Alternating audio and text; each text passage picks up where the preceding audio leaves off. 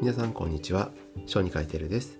この番組ではお父さんお母さんの育児に役立つ医学の知識を小児科医がお届けしています。もう今日は12月29日になりましたね。昨日28日までで仕事納めという方も多いかと思います。えー、大体どの病院も28日で最終日になるんですけど僕の病院は29日まで勤務になっています。でそうなると年末年始体制で病院もなかなか受診できないですよね。ですからそういう時に役に立つ情報源を今日は4つ紹介したいと思います、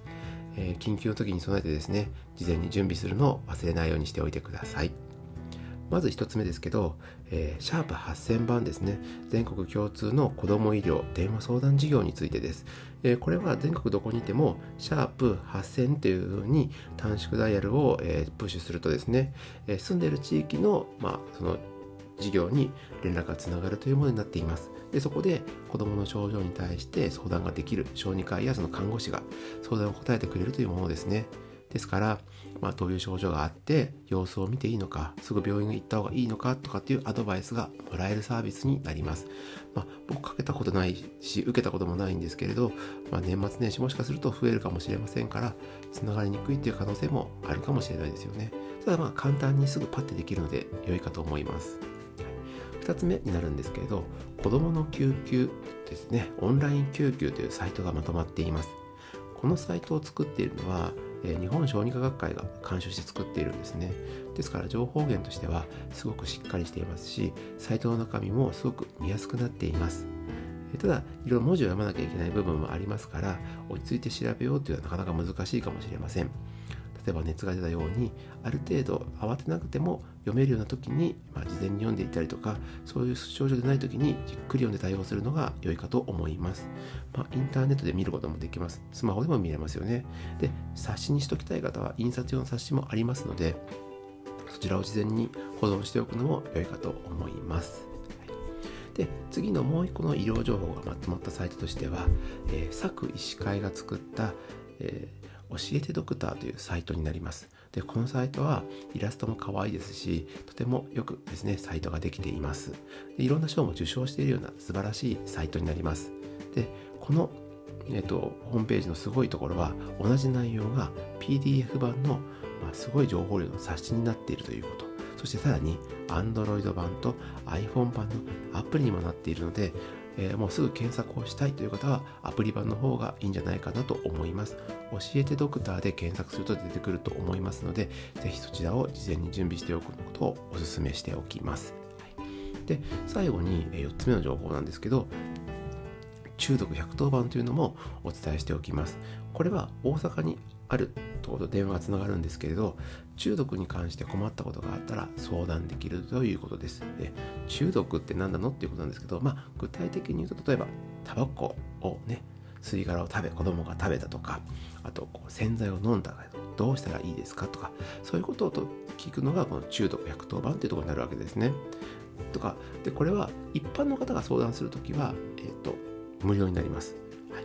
医療関係者の方が相談するときは、実は1件2000円取られるという、まあ、有料のサービスになっているんですね。はい、あとこう薬品を飲み過ぎたとか、えー、動植物の毒などに関する中毒に関しても、いや一般的にあ中毒かなとか化学物質とか、そういうもので気になることがあったら問い合わせができるので、えー、もしどうしても困った時はここに問い合わせをしてみてください。で、年末年始とかよく救急で出会う中毒でやっぱ一番多いなと思うのが、まあ、タバコですね。その話だけ最後にしてちょっと今日は終わろうかと思いますが、やっぱまずタバコを吸う方はもうその注意をしましょう。まあね、自分が好きで吸ってるわけですから子供がいないところで吸うとかもうすぐにちゃんと適切にその吸い殻を処理するというふうにしてあげてしてあげるするようにしましょうで